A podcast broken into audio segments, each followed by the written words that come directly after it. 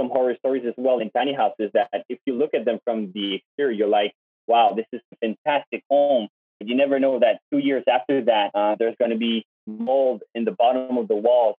That breaks people's dreams. I wouldn't hesitate to say that my guest this week is one of my all time favorite professional tiny house builders. JP Marquis from Minimalist Houses has been building gorgeous, modern, premium tiny houses since 2015, early on in the movement, and his company really has staying power because of their pursuit of building excellence.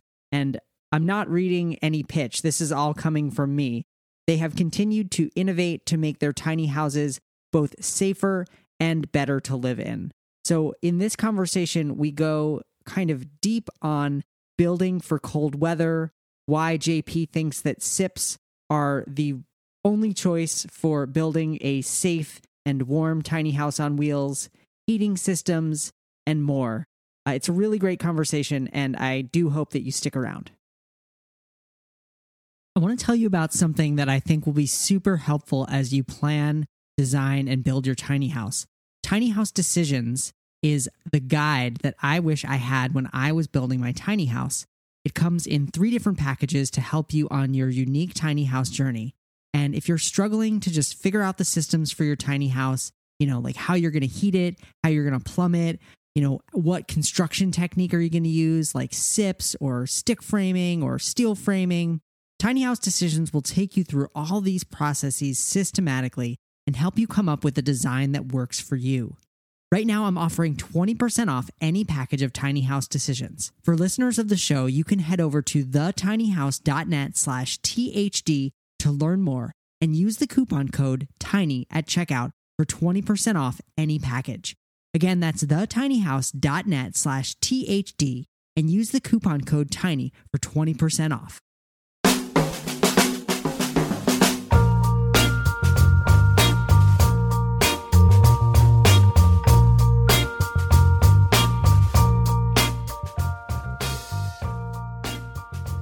All right, I am here with JP Marquis. Before joining the Minimalist team, JP was an active member of the Canadian Army. After serving for 10 years, where he was deployed in domestic and overseas missions, JP decided to quit this job's stability and step out of his comfort zone into a project he believed in. He always loved woodworking, so he went back to school to become a carpenter. Always willing and keen to help, he spent a few weeks in Argentina teaching wood construction methods right before jumping into Minimalist's journey. Talented and passionate, the team is lucky to have him around as he always puts in the effort to get things done. Passionate about skateboarding, fishing, and photography, JP is the type of guy that always has the funniest story to tell and can entertain a whole group for the night. Newly a dad, his son will be lucky enough to be raised with good values while learning to live with JP's dad jokes. JP Marquis, welcome to the show. Oh, thanks for the introduction, uh, Ethan. So it's uh, it's a pleasure for me to be uh, part of your podcast today. So thanks for having me. Yeah, it's it's fantastic to to have you on. We were chatting a bit during the pre-show. Um, I've been following minimalist, and I'm, I hope I'm saying that correctly. Yeah. For years and years. When when did the company start? Actually, the company started in 2015, which is when we actually built uh, the first prototype that actually brought us to where we're at today. So of course, it's, uh, it's quite an adventure. So it, it's not just about the prototype itself, but there's a lot of things that brought us to where we are. But uh-huh. yeah, I'll be uh, I'll be uh, more than pleased to uh, elaborate on that. Yeah. So maybe could you tell us the story of of that prototype and you know what inspired you to to even build a tiny house in the first place? Yeah. So uh, what happens is we, like everybody else, we uh, we saw what was going on with the tiny house movement in the United States. That um, it started to be more and more uh, active after the economical crash in 2008. But then uh, the movement took a little while to get here, and then we learned about it with TV shows. But then, uh, besides the fact that all these houses were, uh, let's call them cute, let's call them uh, attractive and uh, I mean it's sort of an exotic way of living. But besides that, we thought the whole industry was lacking a little bit of uh, safety and upgraded construction methods because we live in a place where most of the houses that we saw in tiny shows could not handle the type of weather that we have here in Canada. And then we wanted to incorporate our technical, uh, the technical specifications that we need to follow here because of our climate. We wanted to uh, adapt them into a tiny house and actually offer a product that was that was offering the the possibility for clients to downsize without downgrade. And this is where we actually aimed for when we enter the tiny house market. Yeah, can you can you say more about that? Because I agree completely about you know the industry lacking some of the safety and cold weather kind of features, but can you say more about about what you saw out there in the industry and and kind of what you started doing differently? Yeah, I mean it it it, starts with the the framing methods and it and also with the thermal bridges and also with the access to lofts and like we saw a lot of of ladders and we saw a lot of, of staircases that were uh, really steep and really narrow handrails. So there were some major points that we identified as items that if we changed and we if we offered a more clever idea for different aspects of the tiny house living, we would be able to reach a market where people normally don't picture themselves in tiny house, but then while bringing something new and uh, uh, an addition to this industry, we thought we'll be able to reach a new market like uh, aging people, for example. Uh-huh. But then with minor changes and, and some some thinking, we were able to actually aim for this type of clientele that we love to work with. Nice. So, do you think that you have found a different kind of client within the tiny house um, niche? I guess. Like, are you finding that you're working with people? Yeah. So, yeah. what I think we did was actually offer people uh, an alternative for tiny house. By that, there's different motivations that will bring people to live in a tiny house. And mm-hmm. of course, uh, after the economical crash in 2008, uh, 2008 uh-huh. the first motivation was economical. And, and then we thought we would aim for people that will want to go tiny for uh, other reasons than just uh, economical reasons. So uh, offering the ability to downsize, downsize without downgrade uh-huh. will make it so clients that are going from like let's say a 2000 square feet home and they have like money is not an issue but they want to reduce their their ecological footprint and they want to do their part for the planet and they don't want to be they live in a big house anymore then minimalist came up with a product that checks all the boxes for them in order to downsize without downgrade so that's what we that's the niche we actually went into so that goes for aging people and also for uh, young professionals that they don't want to compromise their necessarily comfort, but then it's not uh, it's not luxury. It's just uh, what they wanted inside a tiny house. They want to do compromises, but not everybody wants to do com- compromises at the same place. That's for sure. Right, right.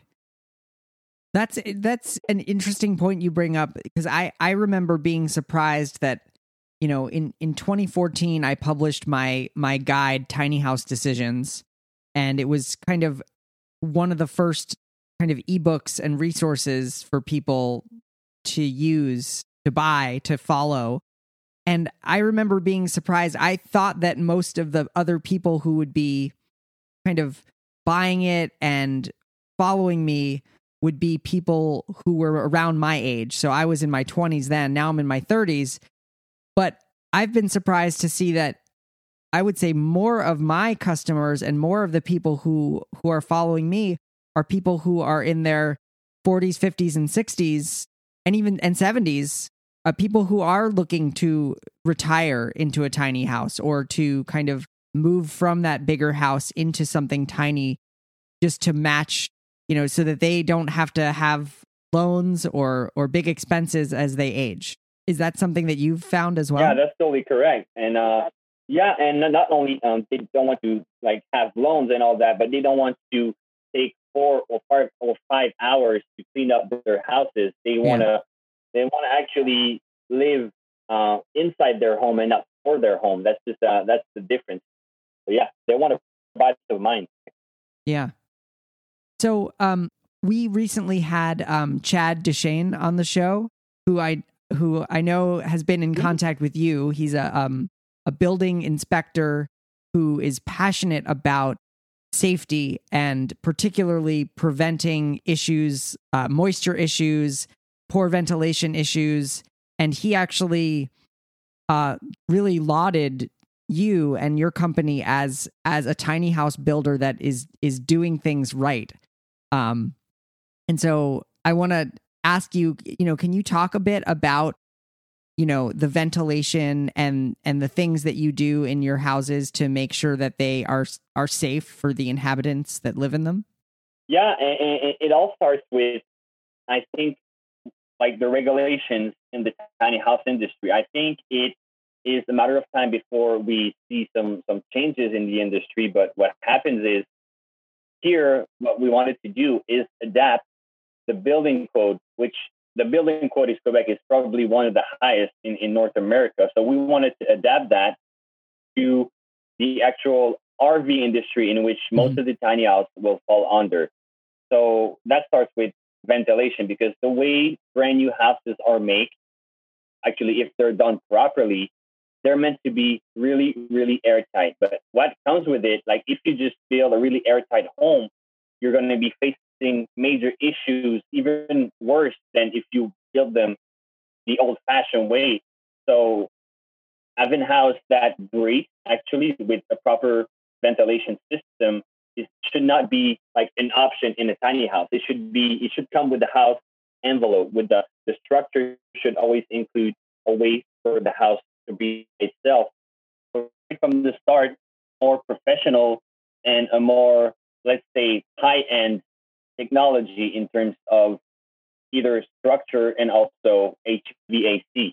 So, um, and now I'm pretty sure you're familiar with that. That's, I'm glad you had uh, Chad on the phone. And just so you know, I mean, he's not he's not getting a dime for saying what he's saying. He's just uh, telling what he thinks should the and the, the tiny house industry look like, or actually lean towards you in the in the years to come.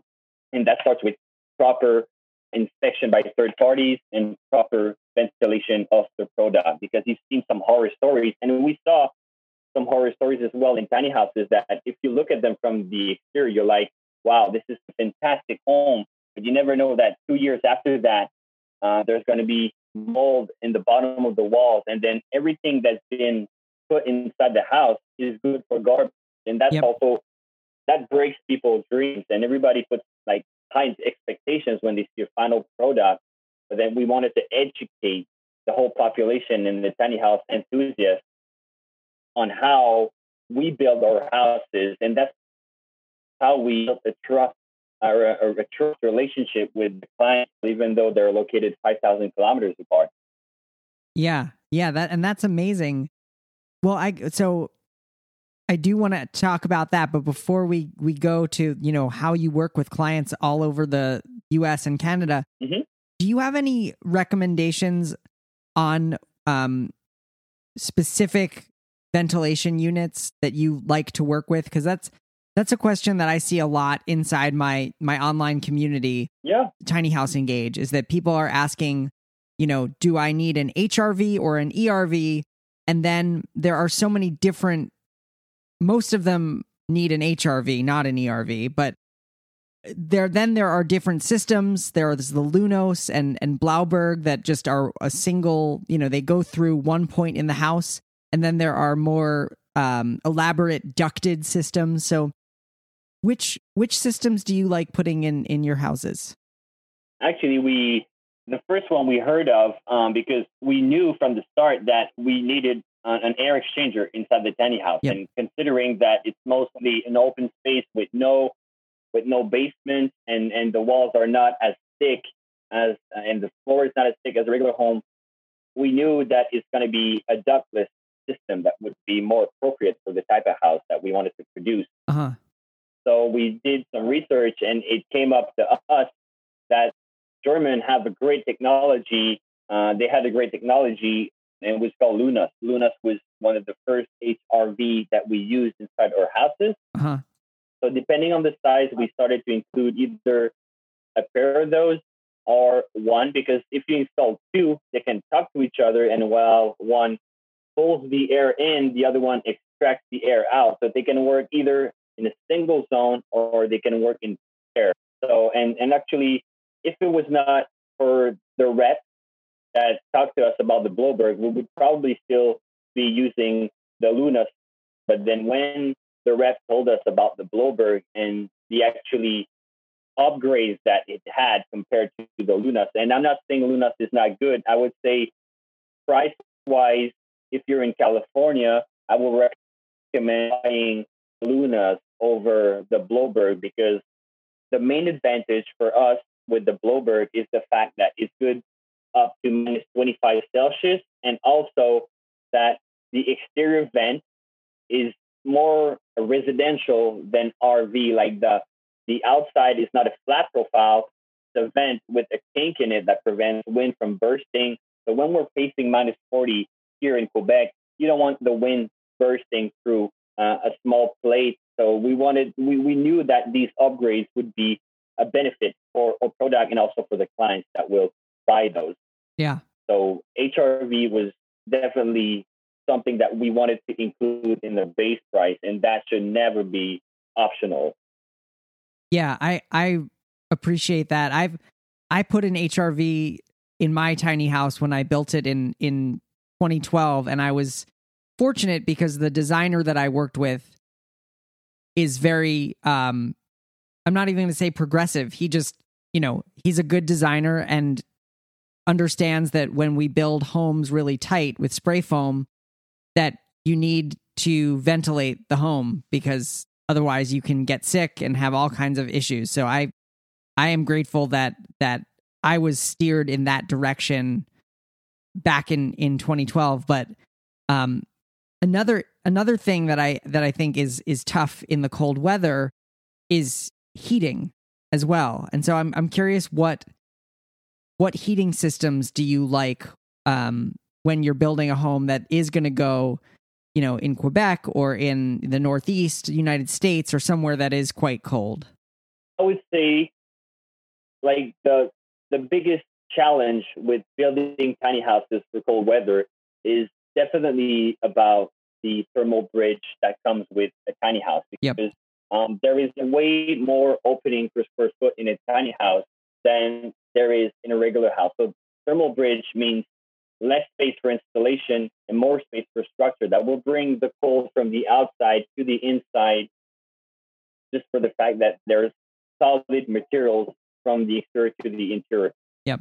And when we uh, we did like two or three houses that were stick frame from the start with actually all the uh, the characteristics that we needed to include to make sure that these houses will not fall apart.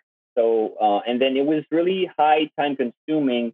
So I did a, couple of research on, on, on SIP, and then we finally decided in 2000, uh, the early 2018 to switch for structural insulated panels because I knew that I, well, I had the impression, and after that it was confirmed uh, that we would save a lot on energy costs and on time. And also, we will avoid all these thermal bridges because there's a lot of weaknesses in a tiny house, especially with the wheel wells and all that. Yep. So we did some first tests with with the with the SIPs, and then one other weakness on the tiny house that we saw in the United States because some people they're not afraid to show the pictures of their procedures or the construction methods, but then that shows to people how you do stuff. And like, of course, like our, our way of doing things is not to diss the competition at all. It's to educate our people on the differences that make a minimalist product different from what is seen on the market. Yeah. And then when we saw yeah. some tiny houses with a plywood applied directly on a trailer frame and then starting to put up walls on that, of course, you live in, in, in hot weather, but then condensation doesn't only happen when you have minus 30 in winter it can happen with the slight variation of temperature. And we wanted to have proper insulation throughout the whole house. And then we, when we started build with SIPs, we we went with some uh, blow door tests, and that's something that not a lot of people will do in the industry. But then that showcases the specs of the house, how it like that puts some numbers on what we think is a good way of a good way of building. So when we had the first blow door test on our house, and we had uh, around 1.12 changes of air per hour in a 200 square feet house, doing the test, it was really impressed, and he said, "Well, the the smaller the footprint, the harder it is to get a good ratio because the ratio is on it depends on the size of home. So if you have like a story building, you can easily get 1.12 change of air per hour because the ratio is on a smaller scale. But then in square feet on a small box, if there's a leak, then you're going to notice that it's going to affect your results. Or 100% sure that SIPs where do we go, and also structurally, they're structurally sound, which is um, like wood will actually dry over time. It will bend over time. It will tweak. It, it, it's living. So SIPs is made from a dead material, which is OSB. And then a lot of people they, they think OSB is not good because when it gets when it gets uh, drenched in water, it it falls apart and everything. Well, OSB should not be facing rain. So when OSB is wrapped and properly installed, it's going to age as well as plywood, as well as, uh, as lumber. So OSB actually is more eco-friendly in the way it's produced because it takes smaller trees, so you don't you don't need to roll up big pieces of huge uh, trees to make plywood. OSB comes with with smaller particles. So if you dig deep and you analyze that, uh, there was an ecological move in using SIPs, and also we reduced all the waste at the shop. So, but well, I'm now I think I'm going in another, another direction, but talking about the construction itself, the installation, we wanted to confirm that with blow door test, and then it showed that we had a recipe that was really good and then if you combine that with a mini split system, because you wanted to know about the heating method, mm-hmm. well, a mini split system combined with SIPs is probably the most economical economical way to heat or provide air conditioning inside a tiny house. Uh, but then when it comes to really, really cold places, even though we would put 12 inches thick of foam in the floor, if it's minus 40 outside and there's no basement, you're going to feel a little bit of cold on the floor. And if someone tells you otherwise, it's, it's not true. It's just uh, how it is. So, of course, it's not going to be freezing cold because it's insulated, but then it's not going to be as comfortable as summertime. So, of course, we included some heating floor, and then there's two two different heating floors that we work with uh, we have the hydronic system that after using that in, in, in a couple of houses, this is not where I would go if I was somebody that is not too technical and is not able to, to, to provide proper maintenance on its own system because it's not really user friendly. Uh-huh. Because you have the glycol pipes and everything, but I must admit that it's probably the best heating method for a house because it radiates from the floor. It's really comfortable, and then it creates a thermal mass. So there's only benefits to that system, but then it requires space, uh-huh.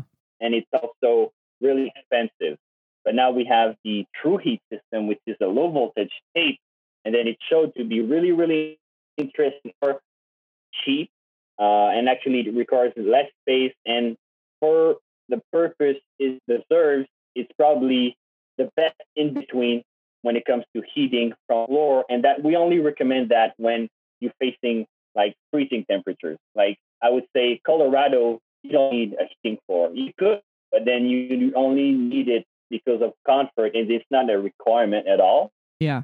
But then if you're we're talking houses that are going to be installed off grid, then propane propane needs to be mm-hmm. part of the game. Yeah. So either a propane furnace, and we we already did a propane powered boiler for a heating floor that was running on on glycol as well. So there's different ways of doing that, but the best combination so far is definitely the mini split combined with an auxiliary heating system, which we always include. You, you cannot rely on only one heating method. If there's a pivot in winter, you don't have any heating. So we always have a backup heating in our houses as well.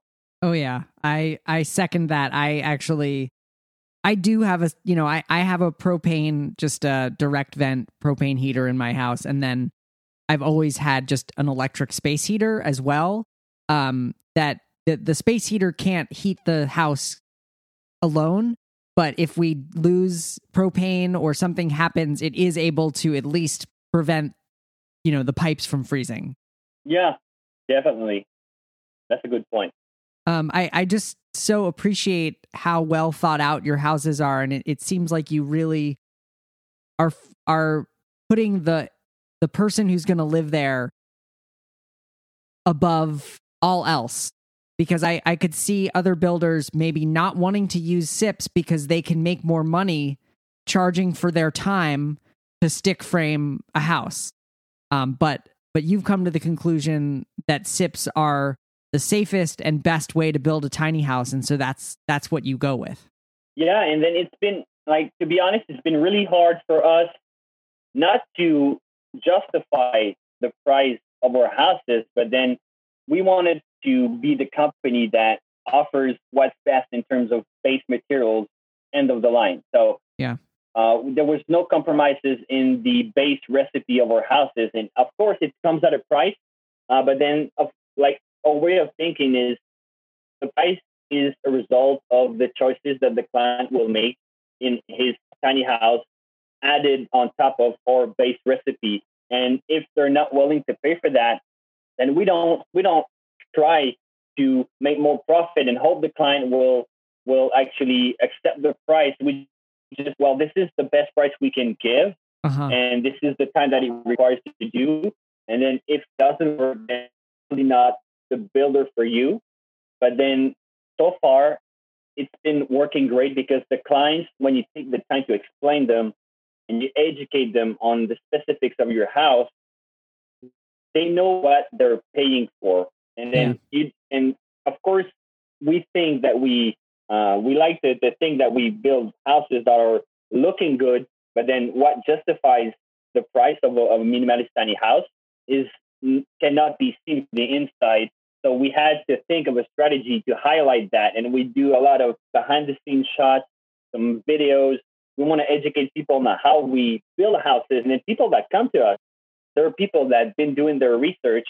So, and you don't you don't buy a tiny house from us like you buy an RV from uh, a yard where there's 80 or 100 RVs in there. It's a way more personal process, and people feel that. Yeah. So yeah, I think it's it's a different mindset totally. Yeah, yeah, completely. And you um have been just um able to reach so much further than than where you are. So you is it is it true that that the majority of your clients are are in the U.S.?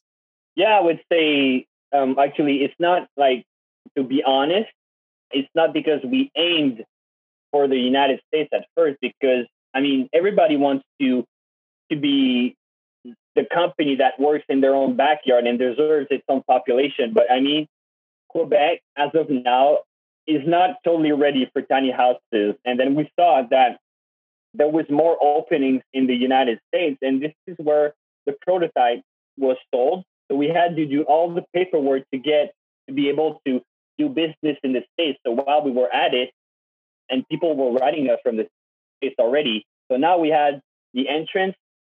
So the the path was actually well, we thought it was going to be easy. It was definitely not. But then, uh, yeah, that's that's the reality. That's the that's the, the behind the scene. There's always other stuff that is more complicated than what we post on Instagram, let's say. But then, yeah, we aim for the US market afterwards. And as of now, I would say it's at least uh, 60, 60% of our houses are sold in the United States. Wow. I'd like to tell you a little bit more about Tiny House Decisions, my signature guide, and the resource that I wish I had when I was building my tiny house. It starts with the big decisions, which is, you know, should you build a tiny house yourself or with help? Um, is a is a pre-built shell a good idea? Um, is a house on wheels better than on the ground and what works better for you? Um, deciding on the overall size, deciding on whether you should use custom plans or pre-made plans, different types of trailers, and more. Uh, then in the in part two, we get into the system. so heat, water, showers, hot water, toilets, electrical, refrigeration, ventilation, and we're only two thirds of the way through the book at this point. From systems, we go into construction decisions, talking about nails versus screws, SIPs versus stick framed versus advanced framing versus metal framing.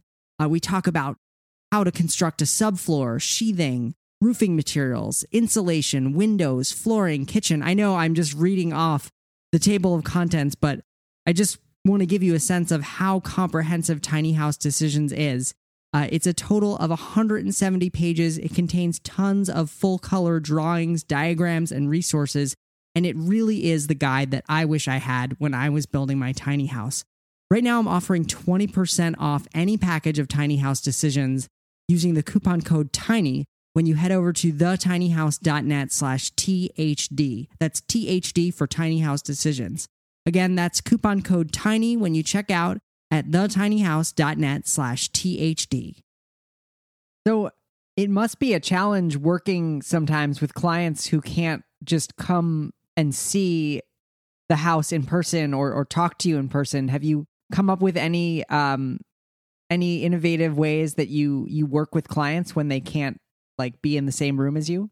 Yeah, well, I'm the first one. I was surprised at first when when we had a client that we were actually building our second house, and then we started advertising, not like paying advertising, but showcasing what we were doing on internet, now like through social networks. And then there was this, uh, this lady from Saskatchewan, which is a province, let's say close to Montana, north of, uh, of Montana, but in, in Canada. So this lady was, uh, she saw that we were building our, our second house, and then she said, "Well, tomorrow I'm flying down to Quebec." So she she flew and she talked to us for three hours, and the day after that, she was transferring the whole amount for her custom project, and we're like, like really, she she really did that. That really showed us that okay, it's it's possible. There's some interest into this, so let's just focus on showcasing as much as possible what we do here in this backyard so people can see what we do and how we do it. And after that, you know, of all the 35 plus custom tiny houses that we built, only I would say three or four people had the chance to actually see one of our houses in person before committing on something that is a big investment.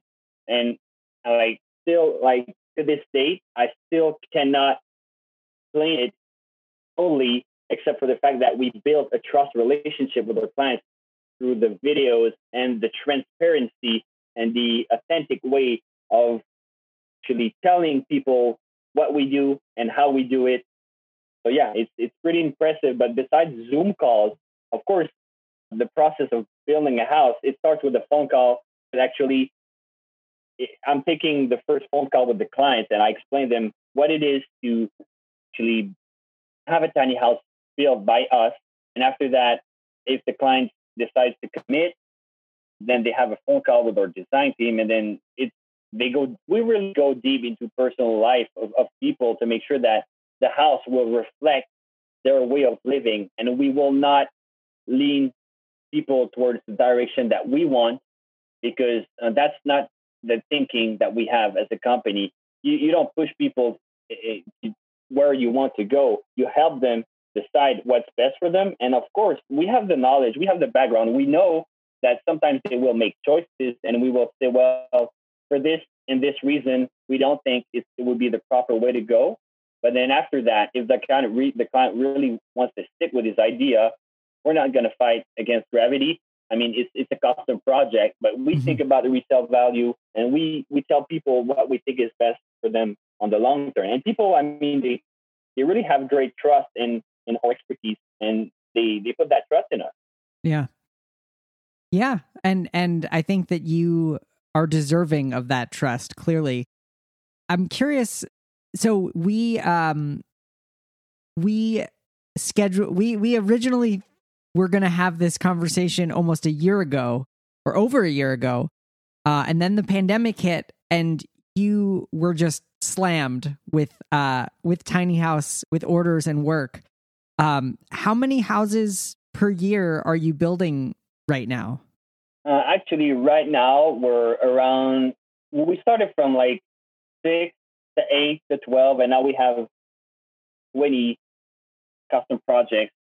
Plus well i'm not gonna go too far in that direction but we have um, an announcement coming in the next weeks or around like let's say two months it's going to be known but then things are moving a lot here so i would say officially 20 but then uh, that number could be around 40 uh, by by the next two months so there's wow. a lot of things going on but that's the situation right now at, but then what happens is being a company that built its reputation on a product that was actually a lot of con- uh, quality control and like high end stuff. And then, yeah, so we don't want to sacrifice quality over quantity. So we knew that at some point we wanted to scale up because we have big hopes and big expectations for minimalist, but we never wanted to lose what people came to us at first for.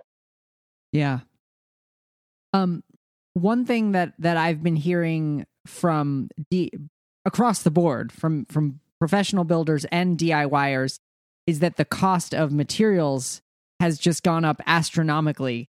And I'm curious, as a builder, have they gone up across the board on everything, or are some things some things more expensive than others? Yeah, like unfortunately, I must admit that uh, while the the lumber prices really increased, I think the side industries of construction took the advantage of increasing the prices a little bit as well. But then uh, I'm not saying that we didn't have to to actually raise our prices because of course, like every construction company, we had to do so, and that starts with being fully transparent with the client. And you know what? Most of the time, they know that. I mean, the increase in pricing doesn't go in our pockets. It's just how it is, and if you're not willing to move forward, then we can postpone the project. And we wanted to adapt our construction schedule accordingly. But luckily, almost no people stepped out of their project because of the pandemic. So what happens is we had to close the shop for two months. Uh-huh. And then because it was like that. But then after that, we only needed to catch up on the production schedule. So we didn't lose contracts. We just had to deal with some some headaches with the production schedule, while also dealing with the fact that we are aiming for, for an expansion in 2022. So there was just only a lot going on at the same time. And then getting back to the price increase, of course, you know, SIPs, you know, the, the structural insulated panels, they are made from different materials and we don't have as much lumber or like like you would in a stick frame home. And that's pretty much where the increase was with plywood and all that. So we had to increase the price, but we didn't have to double up the price like we saw in, in some projects. So yeah, we were able to actually still keep up with the production while having to slightly adjust. But then there, there's no alternative. The only alternative for a client is not to move forward with the project. So there's not much we can do except for being fully transparent and discussing with the client. And most of the time, we'll cut the, the uh, we'll cut the, the pair in half. That's that's how it is. Yeah, yeah. Well, that's that's good to know that the cost of SIPs haven't necessarily gone up quite as much as the cost of of lumber. I mean, I've just seen you know a, a two by four going you know costing ten or fifteen dollars, just insane. Yeah, so I would say the SIPs they increase by let's say 10%. But then if you have lumber that doubles up and you have a stick frame house and you pretty much double up your framing while we need to upgrade the price of around 10% mm hmm only for the SIPs part. So of course we were kind of protected, but of course we, we need we needed to upgrade the prices because like uh, we need to be a company that is successful in order to be able to still offer our houses. So to the cheapest as possible It's not good for the industry because most likely we will not be there to sell houses in two years if we don't charge what it's worth right now. So we knew that it was coming. The pricing to like, all right, we're we're not different from anyone. Where we'll need to deal with that. But so far, it's been it's been working great. And knock on, yeah, hopefully we'll get out of this situation quite quick. Yeah. Um, looking through the the tiny house models on your your website, they're all just so beautiful, and just the design aesthetics are are so nice.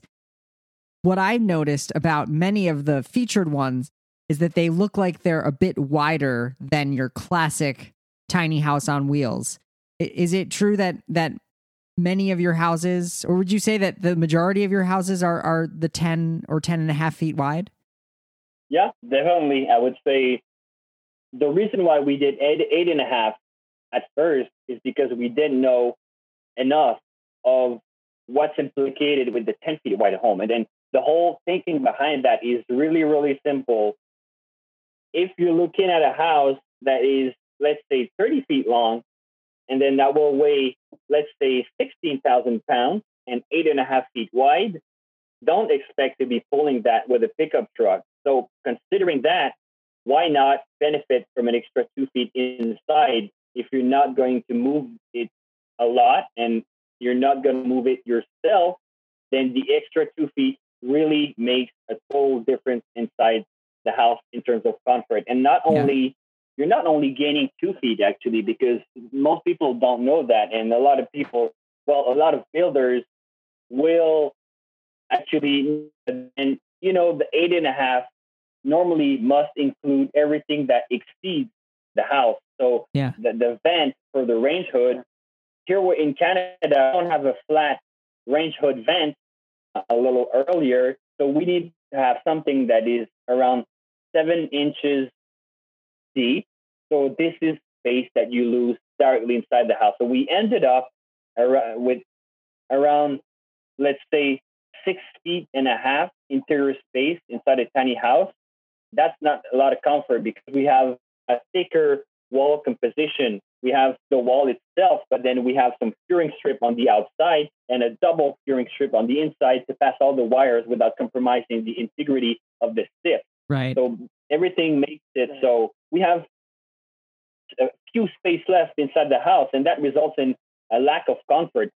So then when we created the first 10 and a half feet wide house, which was uh, actually the Sakura, it was a gooseneck design, then it was just it was just a revelation. We were like, okay, well, this is what we think is going to be the next thing for tiny houses, especially for full time dwellers. If you want to move a lot with the tiny house, then we have a new product coming. And of course, I, I would love to show you and to, to explain it to you, but I mean, it's, I'm not going to commit on that today, but it's coming.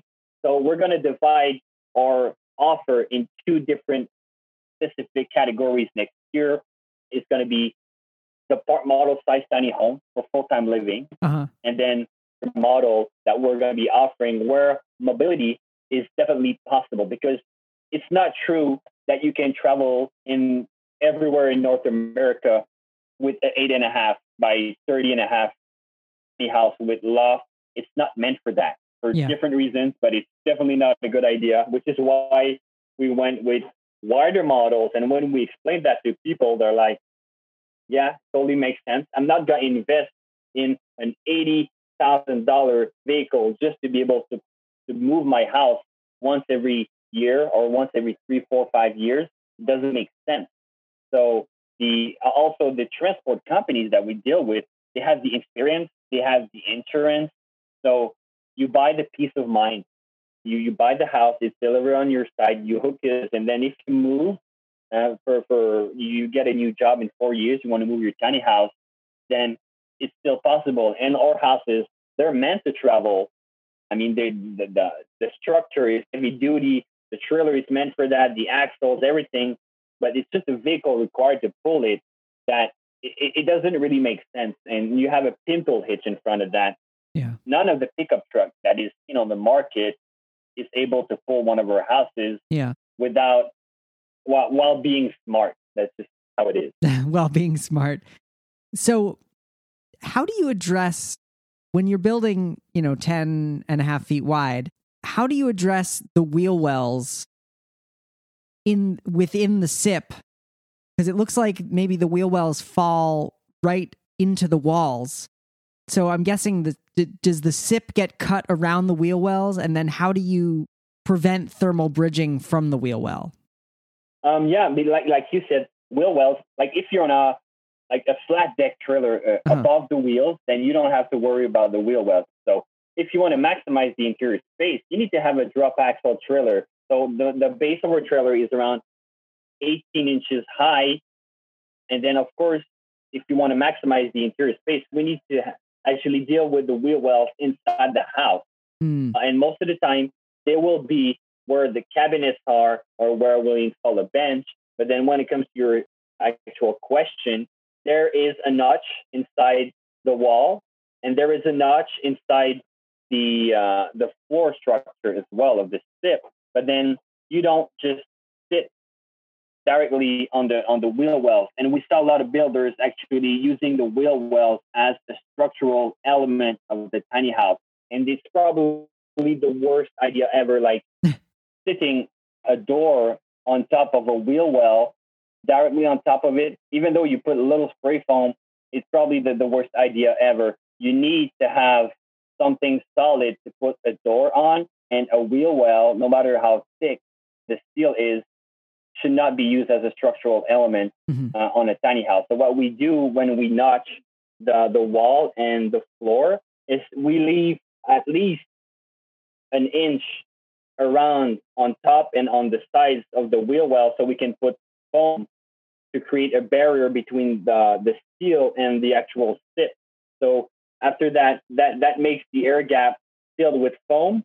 But then afterwards, you have the box of the wheel wells inside the house. And this one, we have hard foam that is applied on all the surface of the wheel wells. And then we have a box, insulated box that we put on top of it. So that way we prevent the biggest weakness on a tiny house, which is the wheel well, to affect the whole structure of the house. Because once the damage is there, there's not much you can do except tearing everything apart and starting from from the start. So yeah, and we want to avoid that. Yeah, it really sounds like you you put so much attention into the details. How long does it take? Like once you actually, I'm changing my question. How long does it take from um, you know, from design to con- to finished construction? I know you're right now. You're not even accepting projects for for 2021. You're you're only booking in 2022. But if somebody wanted to work with you how long does it take once once things get going? I would say we always start the design phase. Actually, for a custom project, we will start the design phase sometimes before the construction, and most of the time it will be around six months. So uh, the turnaround time we want now it's a year to six months starting next next year. Uh-huh. But then we have a reality that we're facing right now, and that's just how it is. But then once the client is jumping into the process, we start with the design phase and then we put the project on the construction calendar. Sometimes it, it have project booked for next year.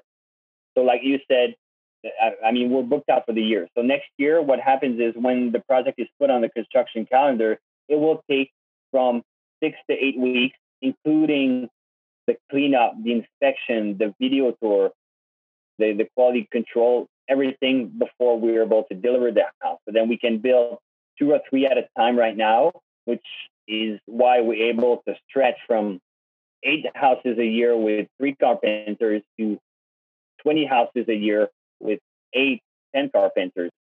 So, um, yeah, of course, the process, well, the real question is, I mean, how much time it takes to build a tiny house on wheels at Minimalist? It will take from, uh, I would say, 500 to 1,000 hours that's just labor hours. Yeah. Uh, but then in reality, the house will be at our location for six to eight weeks, which is not the exact time that it will take to build, but that's the time it will spend at our shop, considering we're bidding more than one at a time. Right, right. Fascinating. Well, it's, I'm sure it's just a, a unique and interesting challenge trying to scale the building of something that is incredibly personalized and incredibly done by hand, but trying to scale that up and keep the quality and the details uh, continuing to be as good as they've always been. Yeah, that, that's totally right. And then we have the exact, we had this reflection and we're still having it, but right now we're planning, uh, we're actually working on the marketing plan and the new website coming this summer. And that will definitely set the table for what will be Minimalist 2.0. And of course, like you said, the, the, the personalized touch of our designs will still be there because what we plan to do starting next year is to actually take the take the expertise that we we created uh, in, in the past years.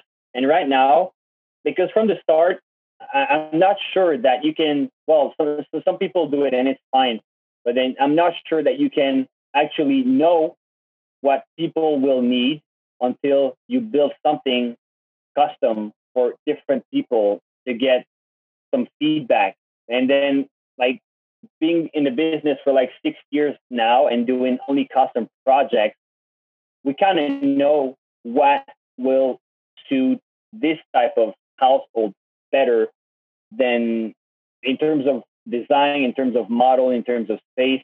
Let's say you're a single person that is living in this type of environment, then nowadays we can lean you towards a design that created that reflects these needs. And then if you're a family, then we know in which direction they'll be ending up going anyway. So right now, after six of doing a lot of research, development, and, and custom projects, we are confident that if we come come up with four uh, or five models that could be personalized, we are confident that these models will respond 95% to specific needs uh, which would not, which would have never been the case if we created only models from the start. And mm-hmm. not a lot of people know that. But let's say the Magnolia, it was custom created for a client, and after that we offer it, and then we make some variations of it. But from the start, all the models that we have on our website are custom projects that we now offer to people. And then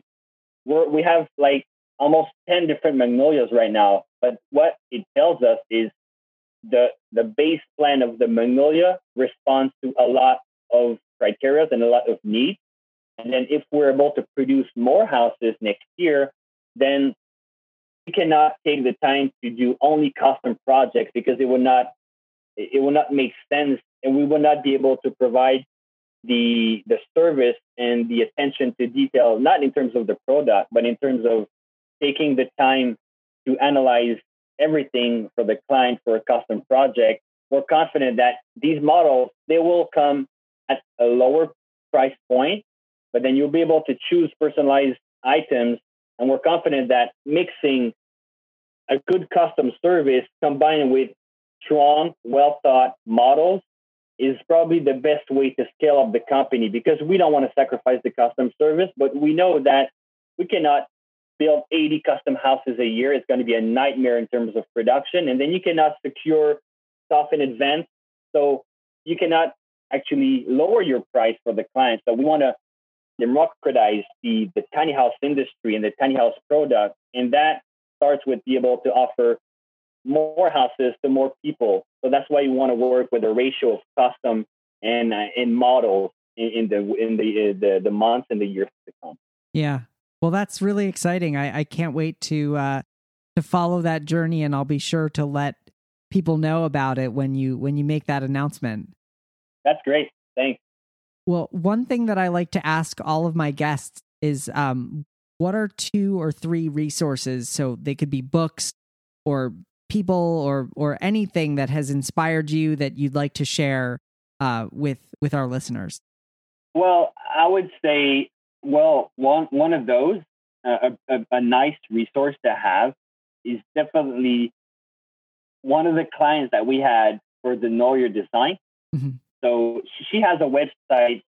She, she's a, a corporate photographer. She's living in California. Her name is Ryan Tuttle. And of course, uh, I'm mentioning her name because it's not a secret. She has her own website where she helps people through their tiny house journey. So it starts with financing, finding the right builder. So she's she's an amazing person in general. And then we, we were lucky to have her as a client. And then uh, and we had the chance to visit her in, in California last year, and we saw her house uh, installed as an accessory dwelling unit in, in California near San Francisco. So it was just awesome to see someone living in her house, and then she had so many specific items that she, that she wanted to include in her house, and then it's something to build a house and to ship it over, well, not overseas, may across the continent, but then it's something to go there and see. Well, this is her drum kit where she plays drum while looking outside her big window that she had designed uh-huh. specifically specifically for this reason. And she seeing all of the items, but then sticking to the resource, she can welcome people by Zoom or by in person if the situation allows, and she educates people on tiny house living, what mistakes not to make, and, and stuff like that. So that's one of the nice resources if you have questions about is tiny house good for me? Because there's a thinking process that everybody should go through before contacting a tiny house builder. Most of the people are not ready yet. Mm. They're curious, they have interest, but they don't know where to start. But it starts with analyzing your your your your must have and nice to have and breaking it down to what compromises you're willing to make. And she really helps people doing that. That's a great resource. Can you say her name? Yeah, Ryan. Okay. R Y A N and then Tuttle T U double T L E. Okay. So and what's fun is because uh, her house is that that's the Noyer design. And then but she she has a nickname for it. It's called the Tuttle Shuttle. It was just a it was just a wordplay that I came up with because I really like wordplays and, and dad jokes like that. But then the Tuttle Shuttle is the name of her website. So if you go on tuttleshuttle.com, it's, it, it, that's the website for uh, for her tiny house uh, journey. So yeah, I recommend if you, if I recommend you look it up. She has also uh, uh, an Instagram. I'm not sure about Facebook, but definitely Instagram. Fantastic. Another resource. It's not a resource, more of an inspiration. Uh, I would say Zack Giffin. I mean, uh, I think he's he's done um, for the tiny house industry. And if you start looking into, uh, uh, he, he's an inspiring person. We we look a lot of his stuff on, on YouTube and all that. So if if somebody doesn't know about that guy, he could be a really inspiring person to look into because everything he's done for the tiny house movement. And and you know, we think that we are pioneers in, in Quebec and Canada for tiny house. Well, he is for the tiny, the whole tiny house movement. And I think that you all are so a part of that because 2012 is still a time where tiny house was still unknown to a majority of people and then you are really you really help democratize the the tiny house industry and and having a podcast like that today i would say you would probably be a, a third resource that i would recommend because you not only you you're talking about the tiny house industry but you take the time to invite guests in different areas of the tiny house industry. I mean, I recommended Chad because I think he had some knowledge that could benefit your your audience. And then the feedback that you gave me just shows me that you are doing this for the right reason. And we we think that tiny house tiny house industry, there's going to be some opportunist people jumping in the bandwagon in the the, the the the years to come. That's for sure. But then it's always easy to see if somebody's doing that for the right reason, and it's the case for you. So actually, thanks for being one of those guys that is truly inspirational and also true to who he is. Well, I I very much appreciate that, JP. I've I will continue to be inspired by your your beautiful tiny home designs and builds, and um, it's been great catching up with you on the show. I'm glad we finally uh, got to connect. That's great. And if you have any, any topic that you want to discuss or, or or a, a podcast, feel free to reach out to me. It will be a pleasure to hop on. Awesome. On another podcast with you. And thanks for having me today. That's a great opportunity. And if anybody has other questions for us, you can redirect them to, I don't know if you're allowed to do that, but we have. Sure. We're, we're able to, to answer any questions to our website or on different social media platforms. Yeah, I will. I will uh, link to your website and all those details on the show notes page for this episode, which um, as soon as this interview is done, people who are listening will hear me tell them where where they can find that. Okay, well, thanks. Uh, thanks for having me on the show today. And uh, actually, we, I wish you the best of success for your podcast. And we'll definitely share that uh, the interview and share your whole podcast concept to our community. That's, uh, that would be a pleasure for us. Thank you so much to JP Marquis from Minimalist Houses for being a guest on the show today. You can find the show notes, including links to Minimalist, the resources we talked about, and some photos of my favorite minimalist houses at thetinyhouse.net slash 167. Again, that's thetinyhouse.net slash 167. Well, that's all for this week. I'm your host, Ethan Waldman, and I'll be back next week with another episode of the Tiny House Lifestyle Podcast.